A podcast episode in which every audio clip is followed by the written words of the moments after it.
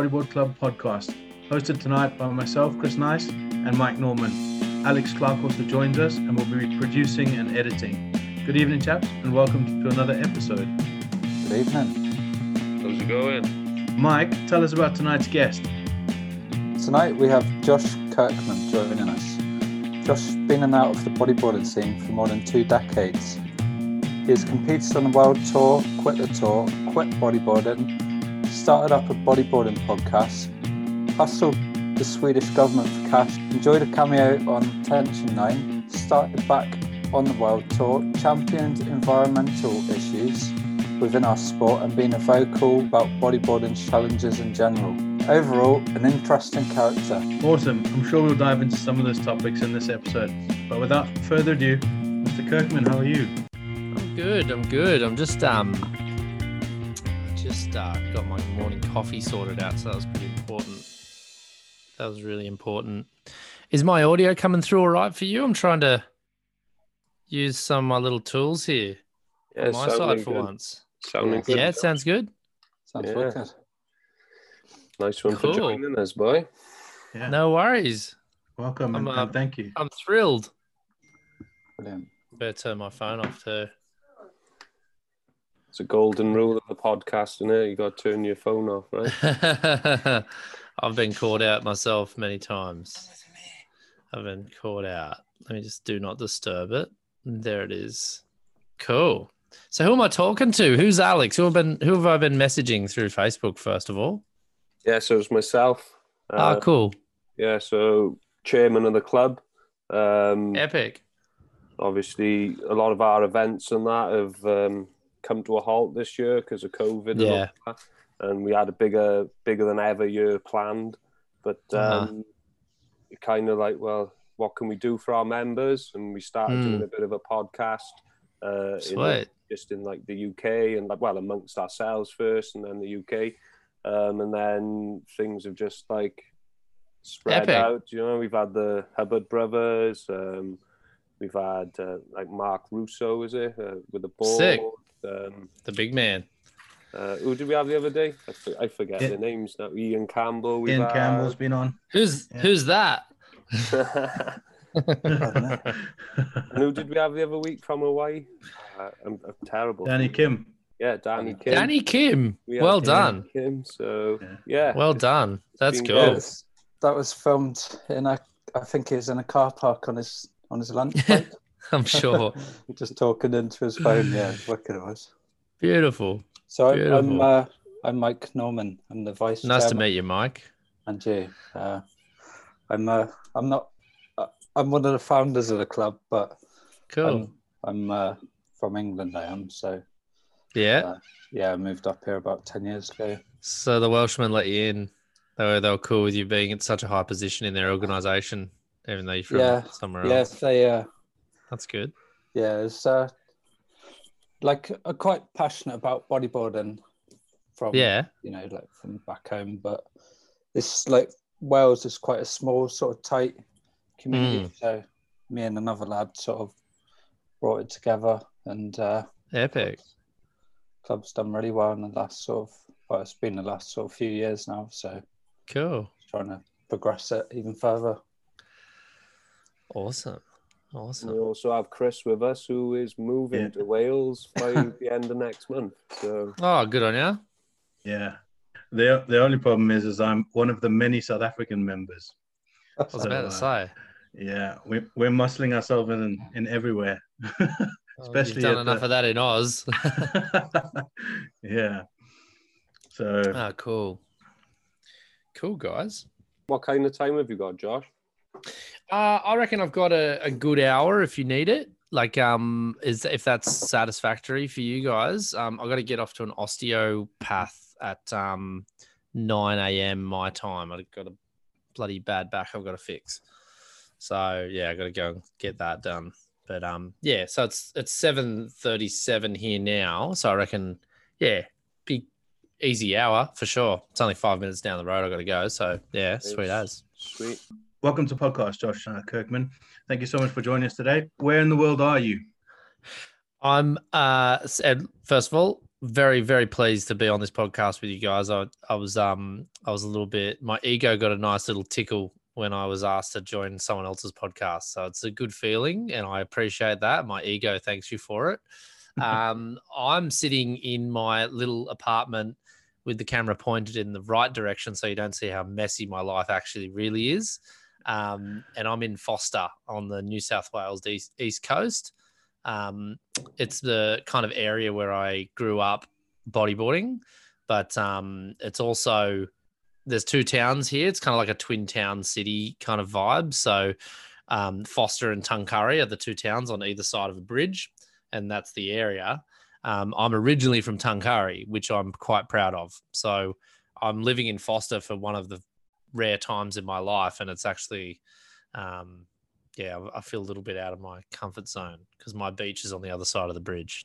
That's wicked. It actually leads us straight into our um, our first question from from Mike. Okay. Yes. Okay, so if you could tell us about your early years as a Grom, Mm. what was the bodyboard scene like back then, and did you have a local club? Yeah, well, I did have a local club, and I I think that is one hundred percent. Oh, that beer looks nice. Um, hundred percent takes a swig. Um, that's great. Um, a bit early for that here. The the local club was really big when I joined as a kid, and this must have been around 1993, 94. Um, the significance of 93 is that that's when Michael Eppelstun, Eppo, won the world title um, for Australia for the first time. And I think that that had a lot to do at that moment with that um, that push for kids everywhere in Australia to get on a bodyboard, um, and to not only get on a bodyboard but also to compete and try and win stuff. You know, so so the local bodyboard club was quite huge when I joined. I, I would hazard a guess that there would have been over 100, 150 kids um, in that club at the time, and and I think that um, back then it was just and you guys anyone listening to this who was bodyboarding in the early 90s would remember that it was just this feeling of um like this was a, a growing sport. This was a this was a, a sport that was cool. It was in the mainstream. Um everybody was doing it so it wasn't hard to get into as a young you know as a 12 year old actually i must have been 10 even at the time because i was looking up at the guys four years older than me and going like i want to i want to be like them. They're cool and this makes sense for me to ride a bodyboard um, because everybody else is doing it. So you kind of safety in numbers and you kind of follow the crowd a bit. So so yeah the scene around here was really um, strong at the time and um, there were a lot of great young riders who were just doing the craziest things. Um, you know, um, doing the flips, doing the the big rollos, and all this kind of stuff, and and that was the time when Eppo was kind of releasing these moves, right? Like these ARSs and double rolls and backflips. So it was like a really important moment, I think, um, for the progression of the sport. And I definitely thrived in that environment, and I also thrived in the competitive space because I was a very competitive kid, um, and I'm 36, soon 37 now, and I'm a very competitive adult. That doesn't matter what's happening. Um, so I really thrived in that competitive environment, and I really enjoyed trying to beat the guys I looked up to, and that was definitely a theme that carried on for me from a very young age. Sweet. Um, how has it changed over there now? Is that scene still around? Is Mm, is it as big as it was, or is it yeah. are the clubs still Um, around? The club's still around. I actually just missed out on participating in the last local club comp for the year because I have a job in a local cafe at the moment, and uh, it was just on Sunday that passed. Um, the local club has gone through its own ups and downs, like every everything in bodyboarding over the last. You know, this is coming up to. I just realised that it's coming up to 30 years since I started in this bodyboard club. So it's kind of wild to even think that that's um, how long that that I have been involved or connected to it. Um, it's had its ups and downs. I mean, I remember back then when I was a kid, there wasn't a stand-up surfing club here. which seems ridiculous to even think that that was a thing or not a thing at the time. But stand up surfing really wasn't that big. Where I, when I grew up in Forster Tuncurry, there were a few really good guys doing it, but the majority of people in the water, as I remember it, were or the majority of young people were bodyboarders. So there was a period, it must have been in the late 90s, when there was a couple of surfing clubs that set up um, one just down the coast, 20 minutes at a place called Boomerang Beach. And they kind of kicked off their surf club. Um, and that then kind of took a few kids away and it gave i think it gave a few local dads the opportunity to not let their kids get on a bodyboard to begin with. So because i think a lot of a lot of what happened was that they were you know surfing dads who Yeah. the only club in town was a bodyboard club. So they took them to that and they just kind of like they were they were a little bit kind of stiff and not very comfortable about the whole thing because they're they're little boys on a on a boogie board and and they're surfers. So I, I i i have these kind of memories they might be painted a little bit um just of dads who were kind of like there to let their kid have some fun but also kind of like like you know fuck he's on a bodyboard what the fuck? So it's um when the surfing clubs started that that definitely saw a pretty dramatic uh, shift in the initial stages of people not joining the bodyboard club. And then you know like it just kind of it kind of went through its own kind of journey and it, and it has a lot to do with the parents around at the time well how much time are they willing to put into it um, I've been really fortunate in life to have parents who have always wanted to lean in to anything their kids have done. So my dad, you know, he became the secretary, president, and treasurer probably all overnight in the local bodyboard club.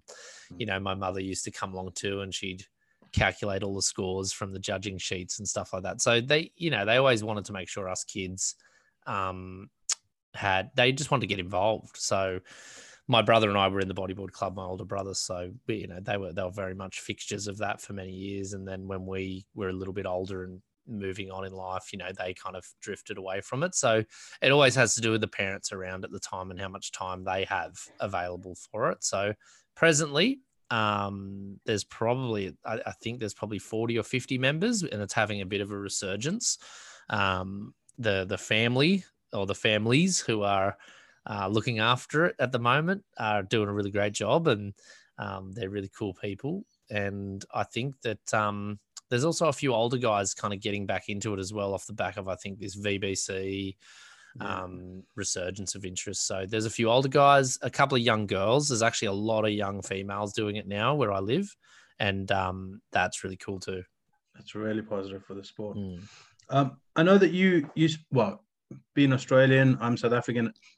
A lot of our initial background comes from nippers or junior lifeguards. Um, Mm.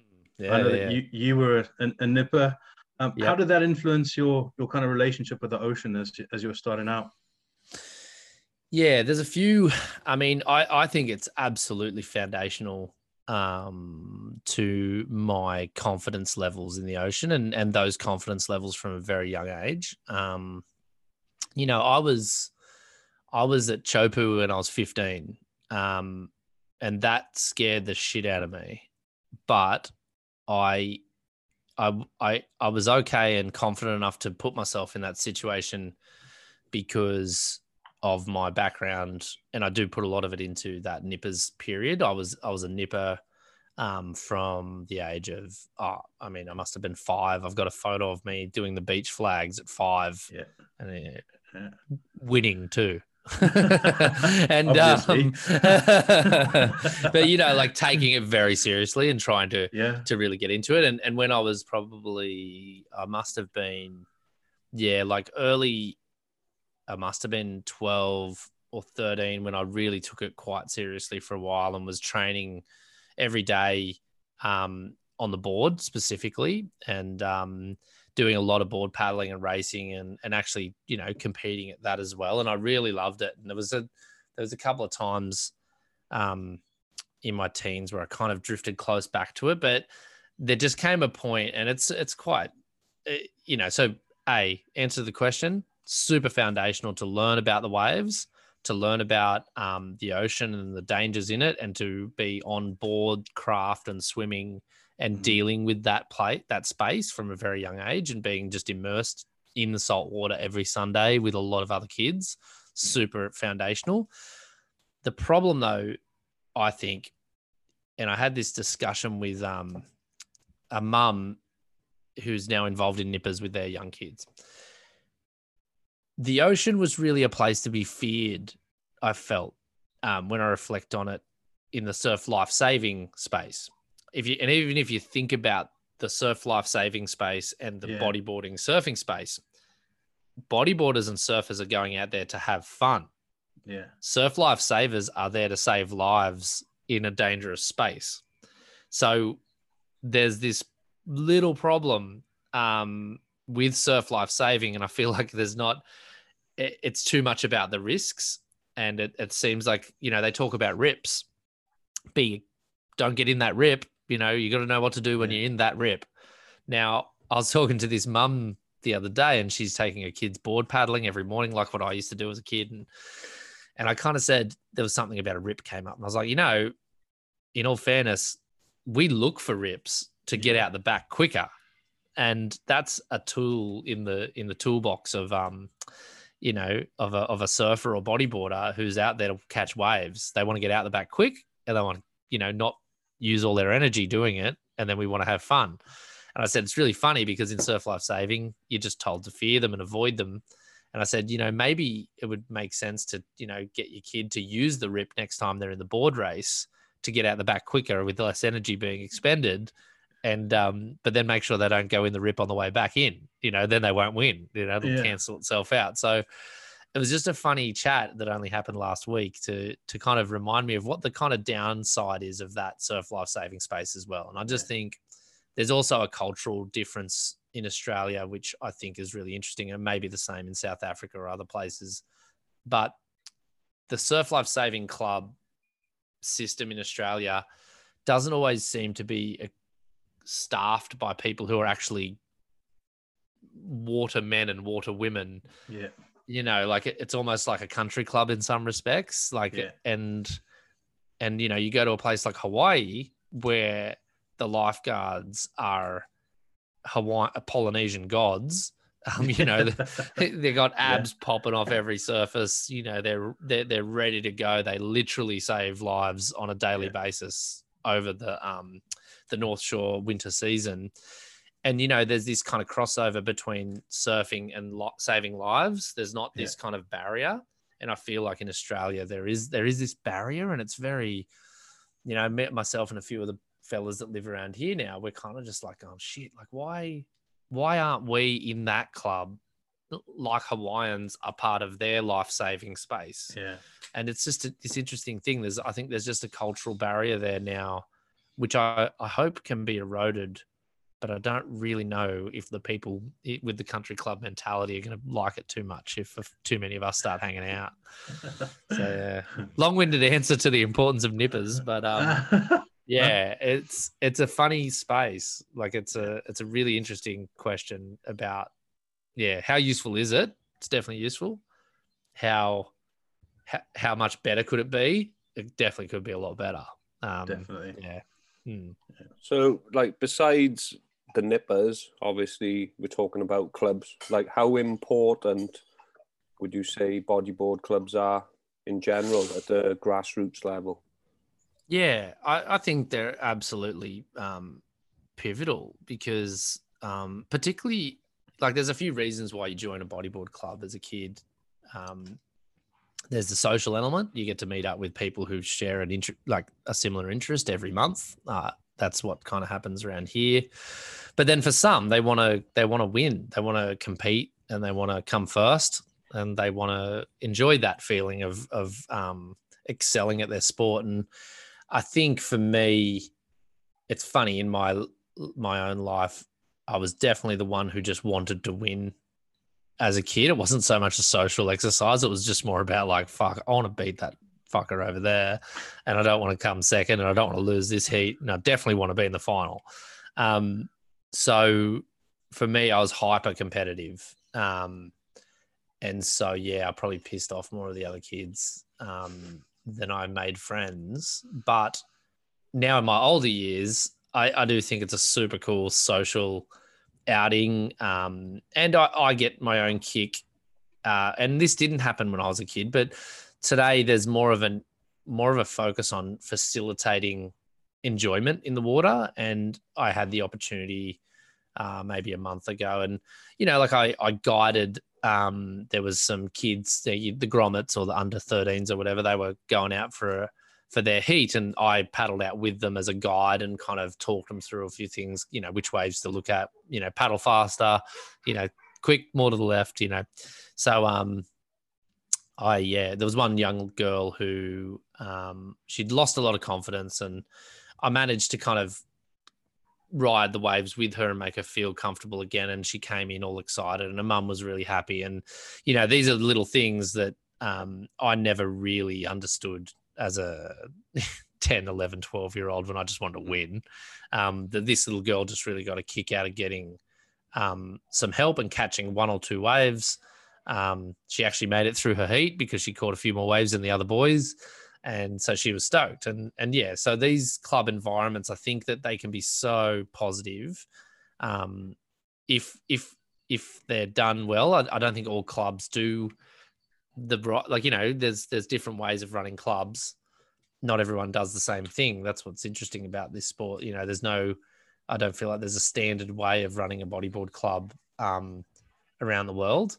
Whereas you know you look at other sports like football rugby union, there's a standard way that that sport operates, and so yeah, it's an interesting um, aspect of bodyboard clubs is that there there are no uniform rules, um, you know, or ways to break it down that are kind of um, that are international. So I don't know if you need it or not, but to me, it's interesting that we've all got our own ways to do it. So Mm. yeah, they're um super important for kids. Just be a part of a tribe. Um, get get stoked if you want to be the one who wins stuff and wins medals. Great, uh, like it's good to have that outlet. Um, if not, just good to hang out. So a, a question I had lined up for you later on, but it seems now's the time to ask it with everything that's been Sure. said up until this point is what's more important, smiles or egos? Oh, I thought you were going to say winning or lo- I was about to say winning. Um, smiles or egos? Oh, look, At, It's a, not at, a, a- club level, like do you know, do you know what would you yeah, yeah. Of course, it's smiles. Of course, I, of course, like the the right thing to say right now is smiles. But I'd hate to. There's something. I think there's something that can be lost. I think you can have both. I think both is the answer that I have to that question because Oh, sweet. Yeah, yeah, both. I feel like it needs a bit of clarification, but I, think it goes into what I've already said is that, you know, like there's no, if you're doing it just for smiles, I feel like you're probably going to get to a certain point in your riding where you're going to hit a limit, like a ceiling. I think if you're, and when you say ego, I don't think it's a bad word or anything like that. I think it's just, you know, nourishing the self in through a competitive outcome or whatever. Um, I think that it's super important that there are these opportunities to win and lose something um, as a young person. Um, I, I always get a little bit, I don't know, but it's, I'm a competitive guy, so maybe that's how I look at things. But um, I just get a little bit worried sometimes when the competitive instinct gets kind of dampened in some of these spaces because, you know, um, Ian Campbell might have had a different answer to this question too, or maybe similar to me, but he's a very competitive guy in in his sport, but he's also a guy that smiles. So you know, like, and you know, when I when I'm competing with him, uh, if I'm in a heat with Ian Campbell, I want to beat him. Like that's that's my goal. But me and him smile a lot within the the construct of the competitive environment. You know, like we have a good chat. If we're in the water and he's destroying me, I'll start to heckle him and laugh about it. You know, and that's what happens most of the time. Like it's definitely the majority of times. Ian Campbell's beating the shit out of me in a comp.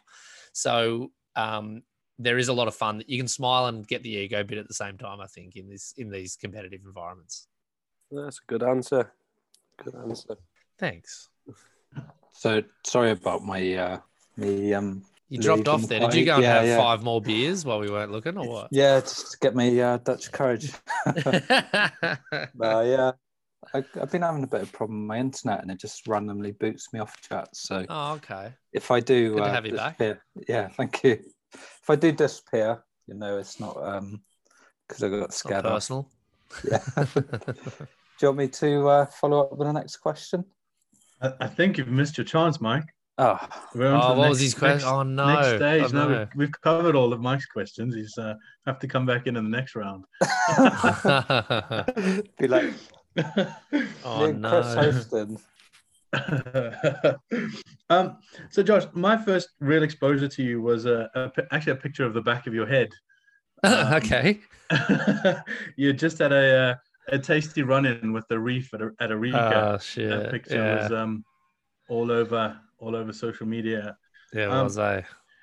Talk to us about that wave and, and that situation. Like, what what were you experiencing? What what were your Yeah. thoughts sort of going into it? How did it how did it play out? And what was that? What went on there? Yeah, it's interesting. You've asked a you've you're to open a you've opened a can of worms on that question.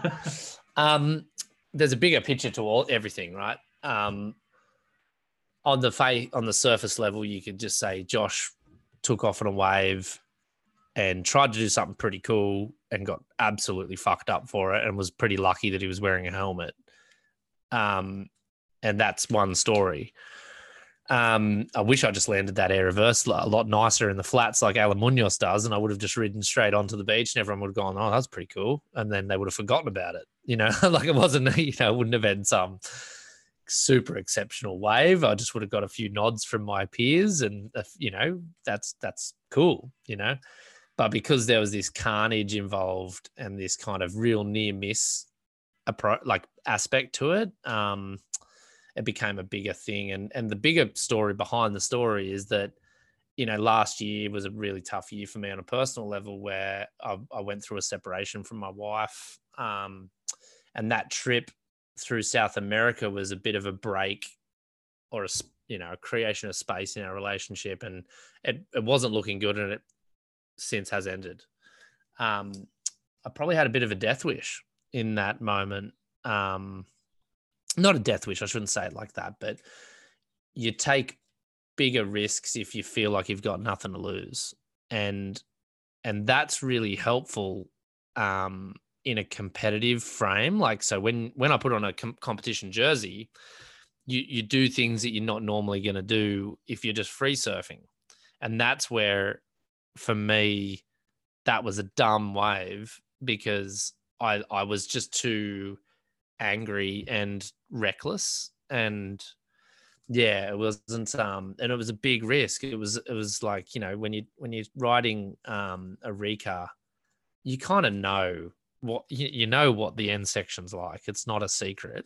Um you know that if you're going to hit that and you know if there's a section coming at you and it's pretty big you know like you're going to be landing in like 20 centimeters 30 centimeters of water. So it's kind of just like well what are you doing? Um yeah i don't know. At the same time yeah so there's that aspect to it where i feel like i was probably a bit more reckless on that trip um a bit angry and kind of like who cares? I'm just going to hit this anyway.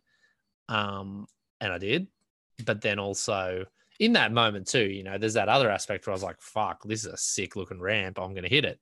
Um and not even think about what the landing you know what happens on the landing. So yeah that was you know that's a bigger there's a bigger story obviously that i've shared there that i've probably never shared before. But um i definitely you know the experience is really funny too because you know, you get this big wipeout you know my wetsuit's torn to shreds. My helmet's got like the deepest cuts in it i've ever seen. And you know that that gath helmet say like i don't know i don't know what would have happened if i wasn't wearing a helmet. And maybe i took the risk because i was wearing one. So i don't know if i would have gone that wave without the helmet. So i don't know what impact that had on the decision as well. But um you know there's all this carnage and the funny thing is is that you know my profile in bodyboarding is is at the very low end in terms of um instagram followers and people who want to like see what josh does you know ian and the the the big guys, you know, they got the tens of thousands of followers, and you know, I'm just cruising along with my four thousand right now, and they're they're all mostly friends and family. Um, it's it's funny to see how social media can work uh, in a trag almost tragic circumstance. So I got a shitload of followers off the fact that I nearly killed myself at Arica. And that is disturbing to me. Like, where were they when I did a nice roll? you know, like, you know, so it was a really interesting, um, it was a really interesting kind of uh, look into social media and what actually is going on sometimes. And yeah, I don't know. It's it was a bit weird to be honest. And I was kind of just like, oh wow, is this what I had to do to get people to pay attention? Like, are you for real? So um, yeah, that was a really interesting um experience to see what happened with the followers once the um once the carnage, the viral carnage, you know, got out to everyone. So yeah, a good it was a positive experience though. I think it's good to have those near misses as well. Like it's good to i think it shook me um it definitely happened in a context. And now when i look at it i go yeah that's what was happening you know? And so i'm pretty grateful for those opportunities still. I wouldn't probably change the decision. I wouldn't i wouldn't do anything differently. Um and it was um other than just land the way, land the air reverse and ride out to glorious applause. That's all I'd change. would, you, would you do it in a free surf though? That was a free surf. That's oh, what the it? problem was. Oh. yeah. Yeah. So that wasn't in the comps. And that's what I mean. And like, that's why it was dumb. I mean, it was the day before, it was the day of the check in.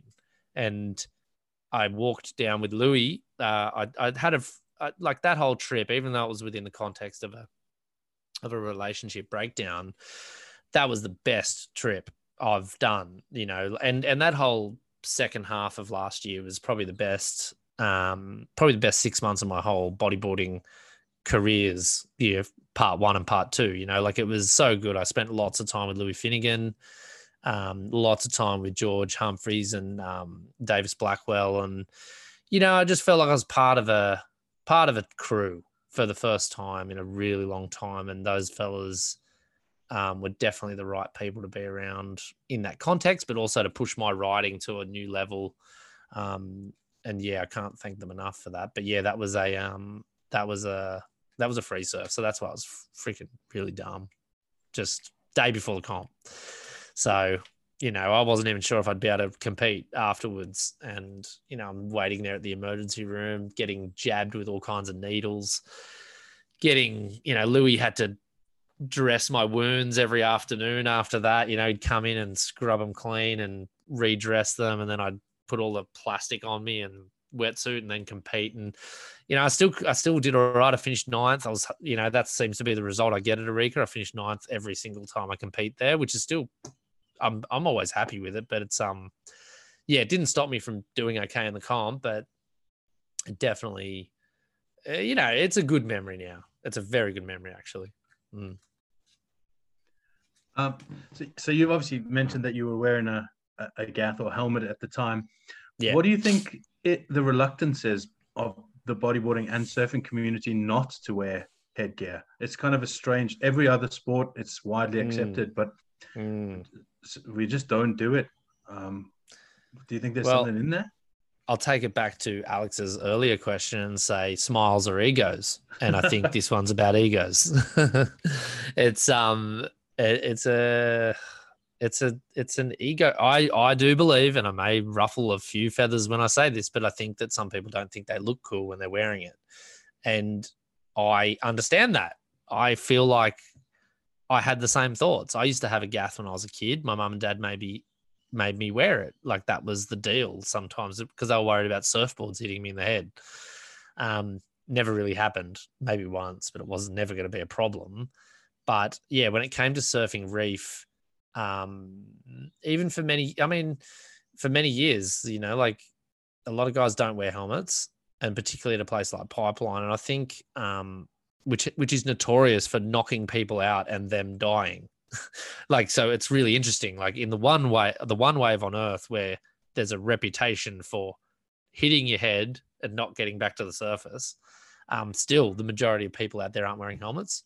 I will say though that this year, um, before the world changed forever in March when I was in Hawaii, and, and your boy Ian Campbell had a glorious victory at Pipeline. Um, there were a lot more helmets in the lineup, I noticed, and it was really positive because, yeah, that wave will get you. Um, but yeah, in bodyboarding, I think, i well, I mean, I think part of my injury in Arica and the and the the the way the helmet did save me, a lot of guys saw that and they were like, "Oh fuck, I'm going to get one of those."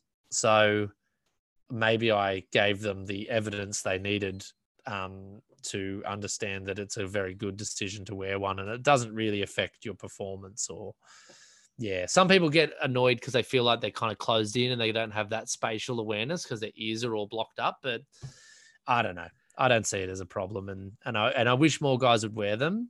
Um, there was a female bodyboarder, Soraya, who uh, she took a really bad hit to her temple, um, and maybe the, a Gath helmet wouldn't have even maybe it would have covered it, but she got a really bad slice down the side here at um, Iquique, the comp before um, Arica last year. And you know, like she could have, yeah, it was crazy, and she was going hard. It was a sick barrel, and she just hit the reef. Um, so yeah, I wish people, I wish more people would wear them. They're not a big investment. It's nothing. Yeah. I tell you, a Welshman, I wouldn't put my head in a a wallaby or a spring a springbok scrum without one. I tell you. I'm glad you finished that with like scrum because then I didn't know if you're talking about an actual wallaby for a second. I was like, wow, I don't know. I wouldn't stick my head in one either. But yes, you wouldn't stick your head in one of those scrums at all. Um, yeah, oh. it's just I don't know. It should it should be part and parcel. You see in surfing, Owen Wright, um, after his head injury at Pipeline, he now wears a helmet. Um, I even saw him out at Snapper Rocks earlier this year when I was up there wearing a helmet on a point break, a beach break there. So I don't know, maybe he's still pretty sensitive with his head injury himself. Um, but yeah, I just um, I think yeah, when it came to the Fronton comp last year, yeah, I had the helmet on again. You, you just you know, I think a lot of us it reminds me maybe a little bit too about the attitude of things like we learned to wipe out. Uh, the best piece of advice I ever got bodyboarding was from Steve McKenzie, Bullet, when I was going on my second Tahiti trip and I was freaking out because it was going to be big and and I said I was at a coaching thing like it was for this um they were doing this elite coaching camp for a few bodyboarders up at this um site up in Queensland and I got the call up to go on this trip with Ben Holland and um, Tyson Williams and uh, another really good bodyboarder named Matt Witter with Ian Stewart, who made the o- Oceanic Images um, films. And I said to Bullet, I was like, shit, man, I'm, I'm going to Tahiti. You know, like, what do I, how do I prepare for that? Like, I just don't even know how to prepare for that right now. And he goes, just go and pull into some closeouts and just wipe out and just don't hit the bottom. And I'm like, okay. And he's like, yeah, like seriously, just try not to let the shockwave blow you out and you lose control. Just try and wipe out well. And I was like, that's the most, um, that's the kind of advice with the least amount of confidence building I've ever heard in my life at the time. I was like, what do you think? I'm just going to get wasted on every wave. But his point was, and I think a lot of bodyboarders and surfers learn this over so many years, is that there is a good way to wipe out and there is a really bad way to wipe out. And that some of it is actually within your control as a rider. And I think that there's still, you know, you can ask Mike Stewart the same question, and I think he will have an answer like that. He'll say, "Well, I, I don't have a problem with this. you know, I don't need the helmet because I'm not hitting the bottom." Um, and maybe that is part of his wizardry as an ocean man, um, that he knows how to wipe out and not hit the bottom. So, yeah, I don't know if we'll crack it. I don't know if we'll change the um, approach. I don't think all of the riders on the top you know, at the top of the sport today on the tour and whatnot are of Mike Stewart's status to be able to wipe out like that. So I think a lot more of us should wear helmets for sure when we're riding some of these waves. Tell us about tension and specifically tension nine. it's funny you say that because that was my Mitch Raw. I spoke to Mitch Rawlins yesterday about it, and he goes, he goes, "Fuck, you remember that time in Portugal when you when Virtue sprayed all of the talcum powder in your face?" And I was like, "Fuck, it was so aggressive." He goes, "Yeah, it was really aggressive," and we are joking about it literally yesterday on the phone.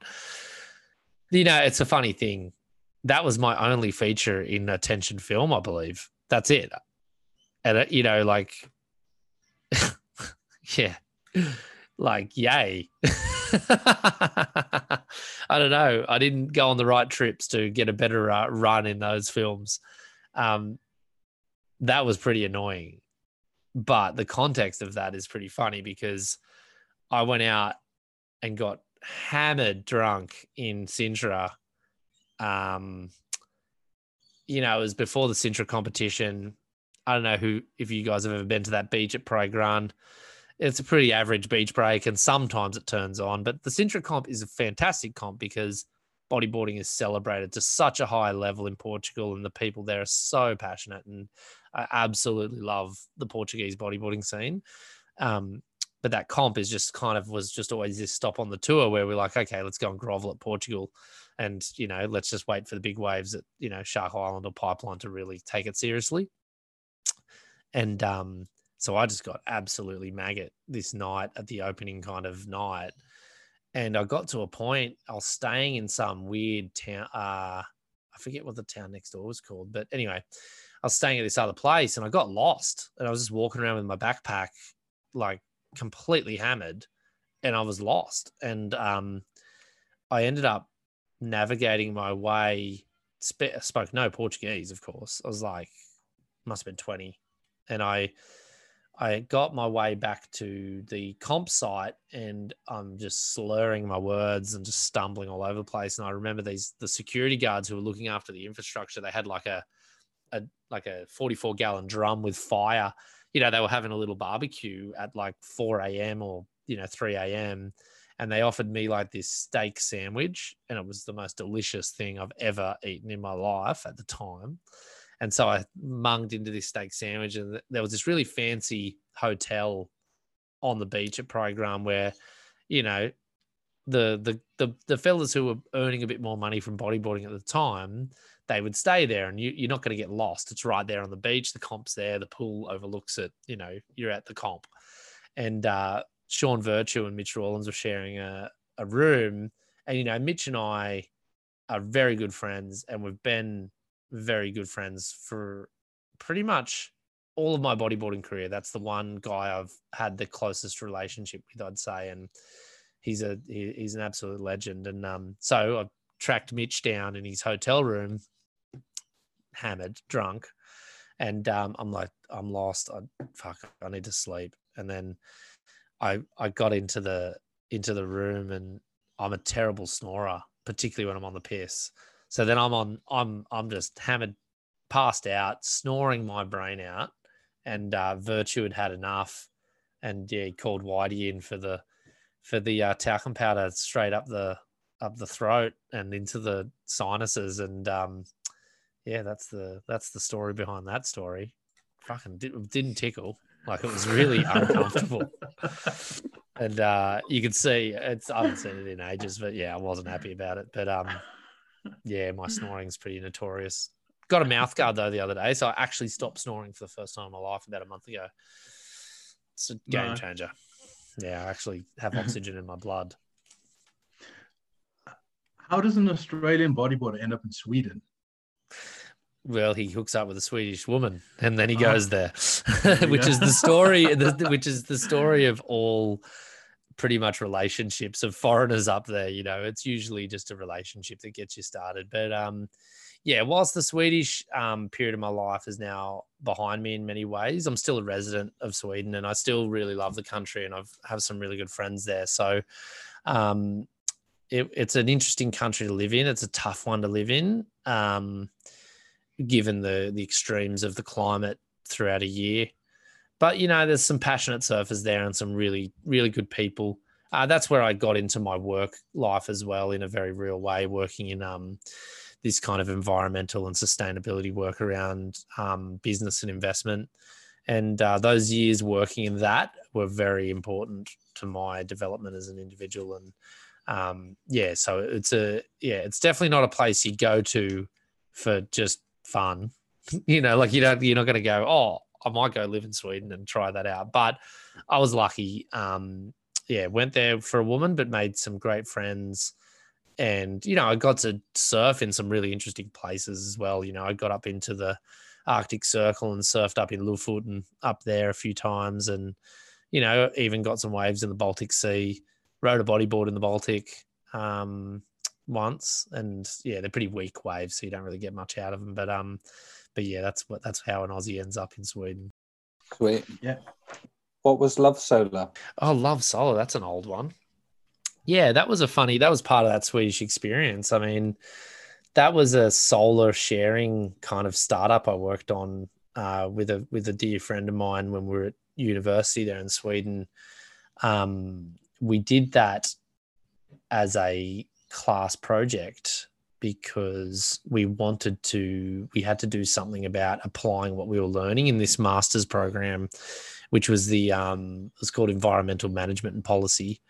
And we did that um we wanted to actually test out there's a lot of startup support services in the world today and there were many uh, sweden was really leading the way at the time with business accelerators and ideation programs and you know pitch this and win that. So we had this um we wanted to test out how helpful was that system of business growth and support for an environmental idea so the solar aspect the love solar aspect really just came to me by looking around at the attitude of swedes and how eco conscious they were um, but the fact that they were such a small population and were unable to really change the world so much from their position. And I said, well, I reckon Swedes want to get into solar, but the solar doesn't really work so well up there. It's getting better and better with the with the efficiency of the panels and different approaches to it. But at the time, you know, rooftop solar, you know, whilst there were a million homes in Australia that had them, Sweden was barely able to get get moving on it. So yeah, the love solar thing was just about connecting um, those Swedish people living in these apartments and unable to put the solar on their own roof. Um, originally, the idea was to connect them up with people in really sun rich places around the world and just share the cost and benefit of that investment. Um, we took it through a few hoops in Sweden. And at the time, it was a nice project for me to work on. Uh, I eventually sold it to a another a, a friend in Australia who's taken it on um, further and actually done a lot of really good work with it in Oz. But it was a really cool period to to dabble in entrepreneurship, to win a couple of awards along the way for an idea, which was a cool idea. It was a little bit out, out of the box at, at that time, but it definitely is a thing that's kind of way more established now. And there's some really good um, some really good kind of similar community solar projects that are kind of on a similar wavelength that are happening. Um, there's a good one in Africa that's kind of letting people invest in African solar panels on schools and other kind of buildings. And um, there's some community ones now in Australia that are a similar model model about everybody kind of owning the panels and sharing the love. And that's how the Love Solar name came up to anyway, sharing the love. Yeah, haven't thought about that in a while. Wicked. Um, you um, you recently made some really interesting points um, on the Ocean Impact podcast about sustainability in bodyboarding, uh, uh-huh. where our boards come from, what materials yeah. are used. Uh, you also uh, obviously were involved with the well, you, you wrote an article wrote an article about the cork board with, uh, with yeah. Pride. Yeah. Um, you seem to have championed the, the concept of environmental innovation in our sport for some time now. Like, what yeah. moves have, do you have you seen that we've made forward in the last few years, if any? Yeah, it's tough. Hey, um, I think that the reality of this, the the craft that we ride is that um, it is. I really like Elon Musk, right? Everybody loves him. Um, he does a really. My girlfriend just popped ahead in the room just to make fun of me whilst I'm doing a podcast. Hi, darling. Um, one thing I learned He's also listening to him. Just, just, I know, I know, I know. Tip of the cap. Tip of the cap. He um he talked about going back to first principles uh, when he approached doing the Tesla vehicles and when he approached SpaceX, his rocket company, right? And it, and he and, and it, it stuck with me because it's all about like he he started those companies not by looking at other car companies and then just creating an electric version of what was already being done. He took it back to the basics of like how do we need to move and what are the basic you know, what are the elements? How do we build up from the the view that we want to move from a to b or we want to fly a rocket from here to the moon what are the steps from the very basic principles to to achieve that? So it's almost like a full rework of the of the finished product from from the very basic elements. So i feel like bodyboarding and the creation of the craft needs to go through the you know the Elon Muskification of its production cycle. And and if someone can can take it strip it back to its first principles about okay what do we need this board to do and and then ask the question of okay what are how do we achieve those outcomes i think that we might be able to change it fundamentally. Um, but nobody's doing that work right now. But that's kind of the work that I think needs to be done. Um, if we want to look at sustainability, uh, and I think inherently, when you start a project like that from first principles, sustainability is in the mindset from the start because you don't start creating something that has uh, a material input that is going to um, a be a, a risk of supply because that's what's happened since the pandemic as well now, right? Like you can't just rely on supply chains like you used to because the world shut down and we couldn't we still can't make things or repair things the way we used to. I tried to get a bike fix the other day. They're missing one little part, cannot find it on the country in Australia. So, you know, like there's problems. Um, but when you take that sustainable mindset from the beginning, when you're looking at first principles, I think that you then factor in every aspect of what what's the material input, what's the lifespan of that input, what do I do with that input when it becomes um, no no more use in its current form, and then you find a way to keep doing that circular approach to the product, and that's how you know Elon Musk created a rocket that flies itself back to a landing pad and he reuses it again, you know, because he wanted a sustainable loop on his on his thing. So um, I think bodyboards need to do that. Now I've, you know, I talk a lot to a lot of people. Um, I talked to Mike Stewart about what he is trying to do. I talked to Mitch about what he's trying to do. Um, you know, I've brought it up with Ben Player. I've brought it up with um, also some of the guys at Pride. Um, really nice guy, Seb. And I think Pride is leading the way in many ways, like because they've taken some of these steps to, you know, push out a cork board. Mind you, there is a guy in New Zealand who does cork boards and they look pretty cool. And I've still got to order one from him. Um, I think that it's interesting to go with cork. It has obvious flotation benefits and things like that. Um, but you know, the, the the basic the basics of the board are still the same, right? Like the the internal structure is a foam core. I think Pride's now using a partially recycled core. Um, so they're reducing the amount of you know virgin materials that go into it. Um, I think that that's one aspect, but you know, it's all a bit surface level. You know, it's all a bit superficial. I think that if they really, if a company or a brand wanted to really strip it back to its very basics and rebuild the board, maybe they'll do it in a different way. Why do you need a deck skin that's different to the core? Is there a way to create a core that has a feeling of a deck on the top? Is there, you know, is there a way to reduce, you know, the need for certain things? And you know, is is the core structure really the core structure we need, or has it just been this evolution from a point? I, I don't know the answer, but if we strip it back, we might find new ways to make these things. Um, I think there's also um, there's also been some good efforts already around kind of circular economy and the whole idea around board sharing. So bodyboard as a service, not as a product. I think there's more work to be done there. You know, like I don't see why a brand couldn't just have a subscription model on a bodyboard and just say you you pay let's say found boards you know you pay a hundred bucks a year and you get access to boards and you can we'll leave one. We'll leave a bunch in Hawaii. We'll leave a bunch in California. We'll leave a bunch in Australia, Europe. Travel without a board. Turn up, get the board you need, ride it, put it back. You know, I think if that was a model that was developed further, you would find that board manufacturers would make boards that would be stronger. You know, they'd be more resilient. They'd be able to be bashed around a bit more. You know, so these these models are all out there. They're being used in other brands. Like there's other brands that do product as a service. Um, bodyboarding could definitely explore that.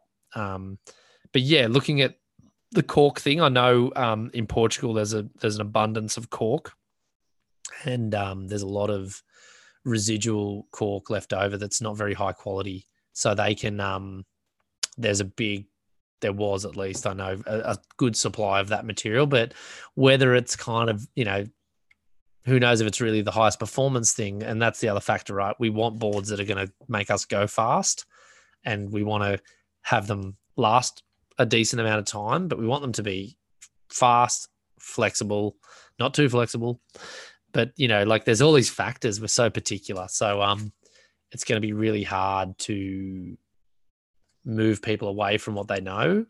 But I think that if if someone went on the journey from the first principles, I think we would find new ways of doing all of it, which would be more sustainable by default. Okay, so let's talk about the world tour and your relationship and your relationship with it. You Yeah. competed on the tour until you were 23, then Mm, retired from the competition, but have since Mm. returned to competing. mm.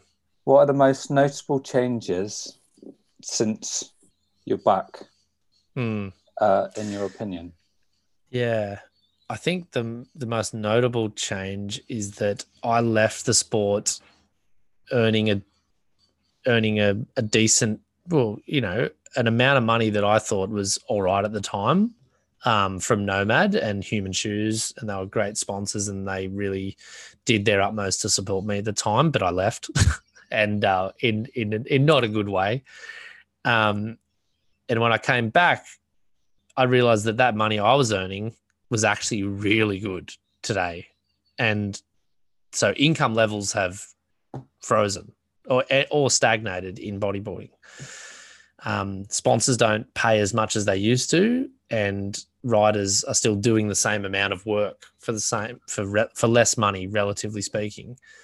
Um, and that shocked me because when I was an outsider looking in, I assumed that you know, like, because there's a, a baby's joined. That's cute.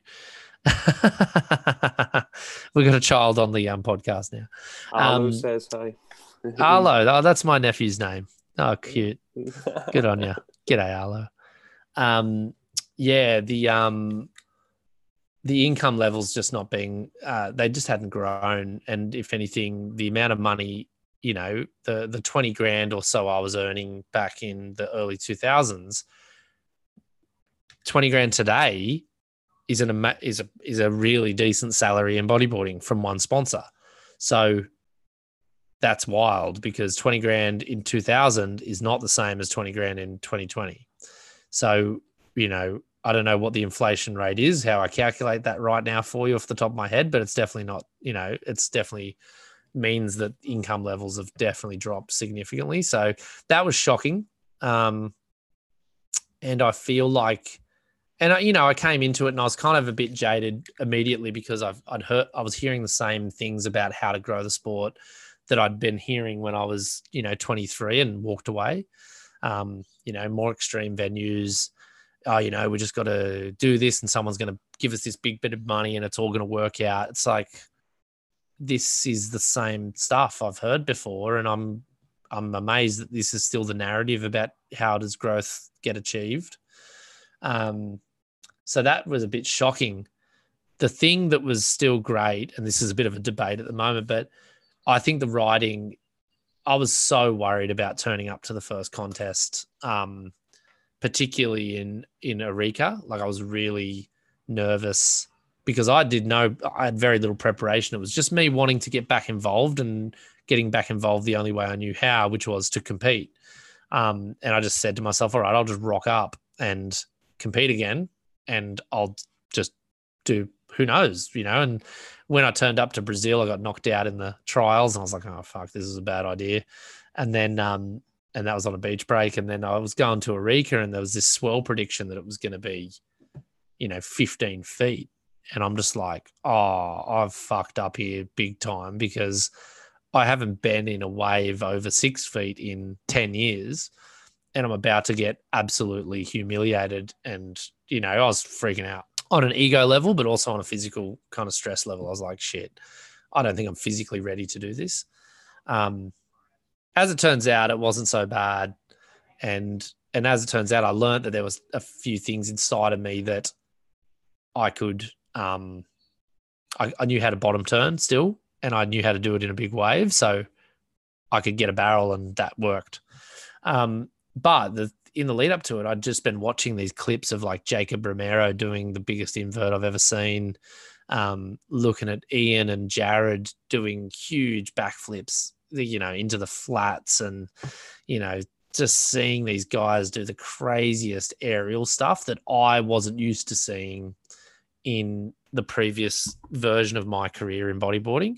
And I was like, I can't do any of that. Like that's gonna that that is death. You know, like that's going to break me in half. So, f- full credit to the to the generation that I that I kind of cruised into because they are so extreme with the aerials, you know, and they, they basically just picked up what Jeff Hubbard, Jeff Hubbard was the only one really doing that level of aerial kind of craziness back then. So, yeah, it was pretty interesting to just be like, shit, these guys really put their bodies on the line. And that is um, definitely something that's a little bit different today.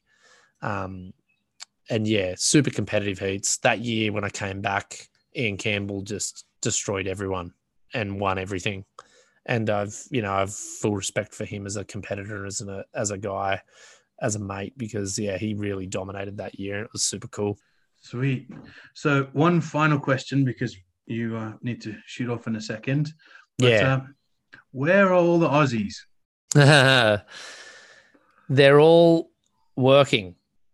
they're all they're all doing what is right for their own financial futures and they're all heaps better than most others around the world at bodyboarding still. Um, I don't include myself in that group. I had a heat the other day in a local club competition. It's called the David Goose Gosby Memorial, and it's a memorial contest that's been going for a very long time. It was one of Eppo's really good mates um, growing up, and he passed away at I think it was at Lighthouse Beach, and um, so they got a memorial contest, and it's and it's this event. Um, I had a heat in Port Macquarie about three weeks ago against well, had Chase O'Leary in the first heat. He won. I came second. I managed to just beat Shaden Schrader, which was a miracle because he was absolutely ripping. The next heat I had Charlie Holt, uh, Jones Russell, Brody Brockman, and Sam Bennett. And these that was the most competitive heat I've had. Like it's up there with the most competitive heats I've had in years. Um, you look around like and these like and these guys are still young guys. They're not like old over the hill guys. These are guys in their prime of bodyboarding and they absolutely rip they've got jobs. They got some of them have a kid you know or two you know like they've got um responsibilities back in australia and they and you know the the the sponsors i don't know what their sponsorship deals are but you know obviously they're not earning all that money that used to be around. So you know you look i i, I kind of don't look at like Win, Winnie you know, like Mitch Rawlins has had a bit to say about this lately, but and and I don't think that um, guys like I don't think that these guys are necessarily going to win world titles because that's a special bunch of elements that come together. Um, and it's not only about your abilities when it comes to winning a world title or, or getting that kind of glory. It, there's so much that goes into it, and you can ask Iain Campbell about that, and Jared Houston and Pierre. They'll tell you that there's a lot more going on there. Um, but in terms of just pure ability and talent, there are still so many bodyboarders in Australia that could be absolutely pushing the limits on the world stage, but they just don't have the money to do it. And it's the structure of the tour. Um, it's about I think it's about a bit of a setback in the economics of bodyboarding in Australia. But for me, it's not. I, I, I feel like, and I've said this in other kind of forums, but having a world tour is a really terrible idea for for a sport like bodyboarding because it comes down to it comes down to talent, of course, first and foremost, but it also comes down to your ability to finance that effort. Um, and that is an unacceptable um, kind of situation, in my opinion. If you've got a sport that's so small and niche and so strong on its small community level, to me, that's the strength of bodyboarding that isn't being understood by the by the powers that be at the top. Like, I would love for someone in the Welsh, and I've discussed this with Mike Stewart specifically and others. I would lo- I'd love to have the sport go back to one world championship in one place each year and that world championship moves around the world to different places and you, you have events that get um, qualify you to get to that world championship event and using the welsh bodyboard club as an example here i would love if a welshman was competing in the local bodyboard club and there was a pathway between that bodyboard club and pipeline world championship or Fronton or Arica. And I want I'd love to hear I'd love the story of that Welshman winning the the Welsh club and then getting to the European Championship and winning that and qualifying through to the world title and blasting through the pack and being a world champion. I love it. It's completely equitable. It's um, it's inclusive it's it's playing to the strengths of bodyboarding because it came from that thick grassroots, which um, we all know is there. Like you guys have a club in Wales which has a lot of passion at that level, but and and you know, but then it gets diluted as it goes up. It just kind of gets wishy washy. There's no pathway to the to the future a little bit there. So for me, that's how bodyboarding needs to be and any other way of doing it is denying the fact of a nobody's got any money you know this is not you know it's not viable a few people do have some money and that's cool but you know if if you wanted to just do it so that you could afford to do it you just do a tour with eight people on it you just take the top eight and you'd have a world tour with those eight guys great do that but you know as it stands it's kind of a to you know the best analogy I can come up with with the world tour kind of idea at the moment. It's kind of like the pyramids of Egypt. You know, like we look at the pyramids and we go, "Oh, look at these majestic pyramids! Like the this is just remarkable stuff. Seventh wonder of the world." What we don't think about are the thousands of slaves and the thousands of people who built the fucking things. And I feel like sometimes bodyboarding is like that in that, you know, we don't think about the the 60 people in the back of the pack who put their time and money in an entry fee in turning up you know they, they they are part of the glory that holds up the few at the top.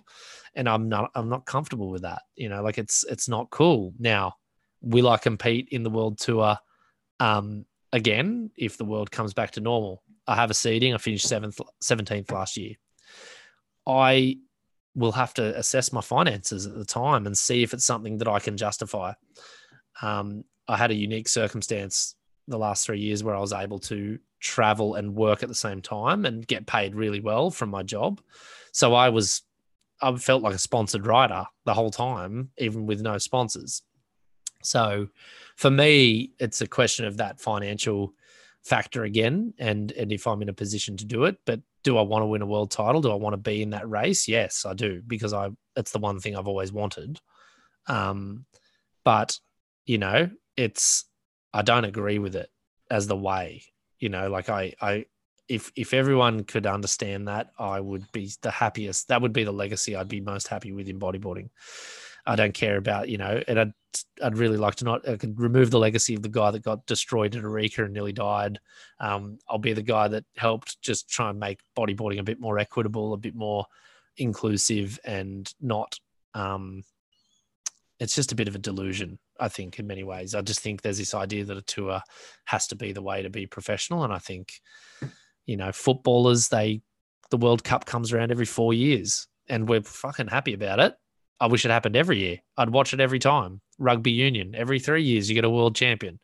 Like these things are normal. It's quite normal. Olympics are every four years. So, yeah, if we had a yearly championship with a grassroots starting point and a glorious finish at the top, I'd be so happy to see that. That'd be a great day. It's a, a pretty complex answer. I think the question was, where are all the Aussies? Yeah, no, I know, but the the reason is they're not No, there because good. they're they're bloody working, you know, Yeah, like yeah, and it's no, and it's sad, it's frustrating, yeah, and it's really frustrating. Like, you said a lot of very valid points there, a lot of good ideas, like uh, around the world tour as well. You even Mm. touched on the pyramids, which I visited back in January, ya. February this year. Um, oh, and- and for just- you. I don't want to, you know, from what I was told there, I don't want to pick you up on anything, but apparently they weren't slaves. They were all Oh, on a okay. pay, they were all on a payroll, and Cool. um, being the representative uh, representative for the riders on the tour. Uh, Yeah, you'd was, probably be pleased to know they were the first people to start the trade union movement. I'm very happy about being corrected on that. I'll take that correction. I'll take Um, that correction. So I'll also say then, but like you know, like we still don't really remember them. You know, I think the Oh, point yeah, is, yeah, yeah, you yeah. know, we don't pay attention to them. Like it's not, it's not about them. It's about the end product, and that's kind of the Oh, yeah, sure. that's the that's the maybe the point I was making. But thank you for picking me up on Yeah, that. no, that's sound. Um, so Josh, uh, you're an open book. Um, you know, we could speak for hours and hours, and I can. Mm. I'd like to think that within the next year we'll be able to hit you up for another one. Very conscious of time now. Um, we'd love All to good. do another podcast with you. It's been awesome. Uh, Nah, thank you enough for your time, but just give you a little bit of time now, as much as you want, just for those who might not know about the La Boogie podcast series. Just Oh, okay, sure. in, man. No worries. Well, that podcast was just all about me trying to learn about what I missed. And it, it kind of was my way of being a part of the community again in the way I knew how, which is asking questions, um, having conversations. I'm a guy that loves chat. Um, so yeah, so I just I just started recording that on the run. Um, kind of probably like you guys, you just kind of like said, "Oh, let's do this because shit, we should do it," and it's not that hard, um, and it's and it's fun. Um, so no, the La Boogie podcast is going well. I think we cracked. Well, we when I say we, Mitch Rawlins helped me out on along the way with a. He gave me an Instagram account to use that he wasn't really using anymore. And it had 6,000 followers on it already. And so that was a good boost to get the awareness out there about the podcast. But um, he um, he gave me a good leg up there. But the podcast is going really well. It's like up to nearly, I think it's up to nearly 80,000 downloads and um, a lot of passion in there, a lot of um, good memories now for me in bodyboarding. Like it's it's a personal thing, you know. Like it's not.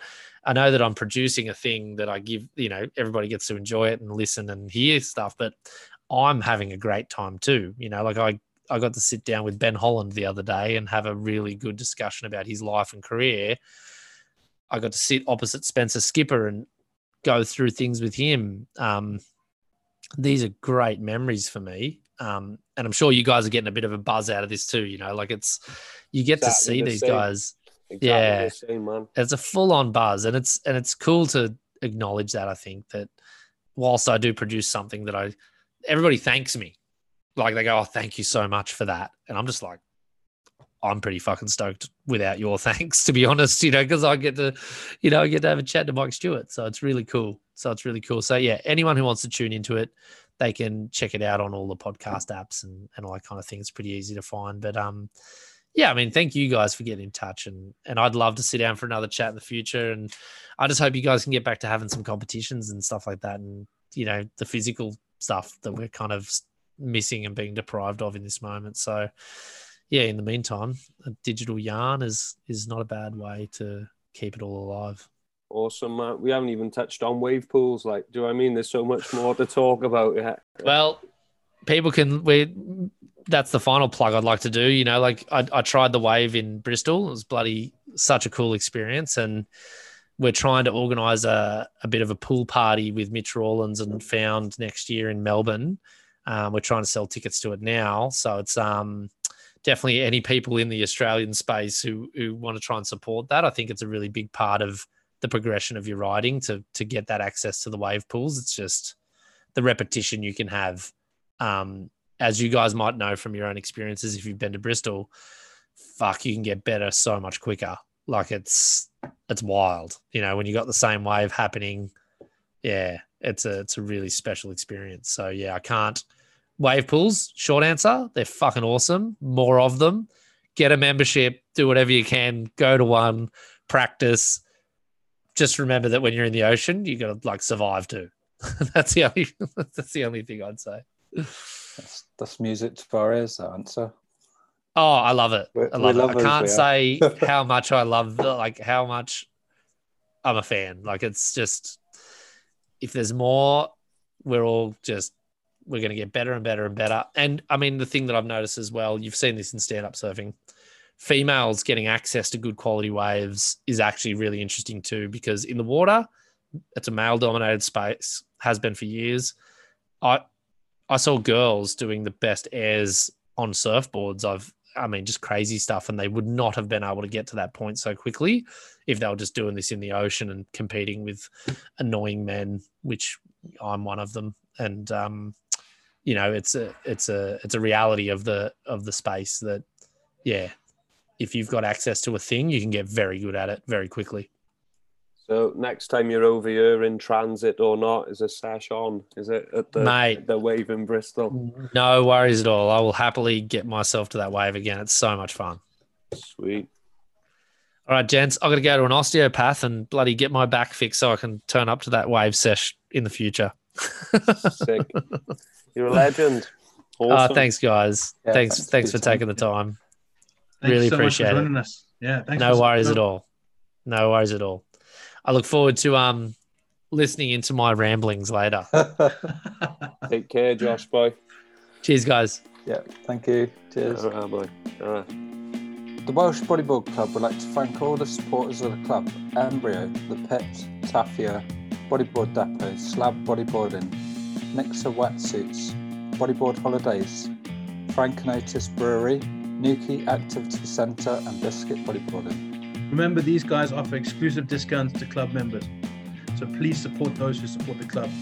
For any members listening that would like to get involved, we're still running the Meet the Members series. So please get in touch with either Welsh Bodyboard Club Instagram page directly or one of the committee members. For anyone that's not a member and would like to get involved, please get in touch either through the Welsh Bodyboard Club website, which is www.welshbodyboardclub.co.uk, or through our socials. Thank you so much for listening, and we hope to see you in the water soon.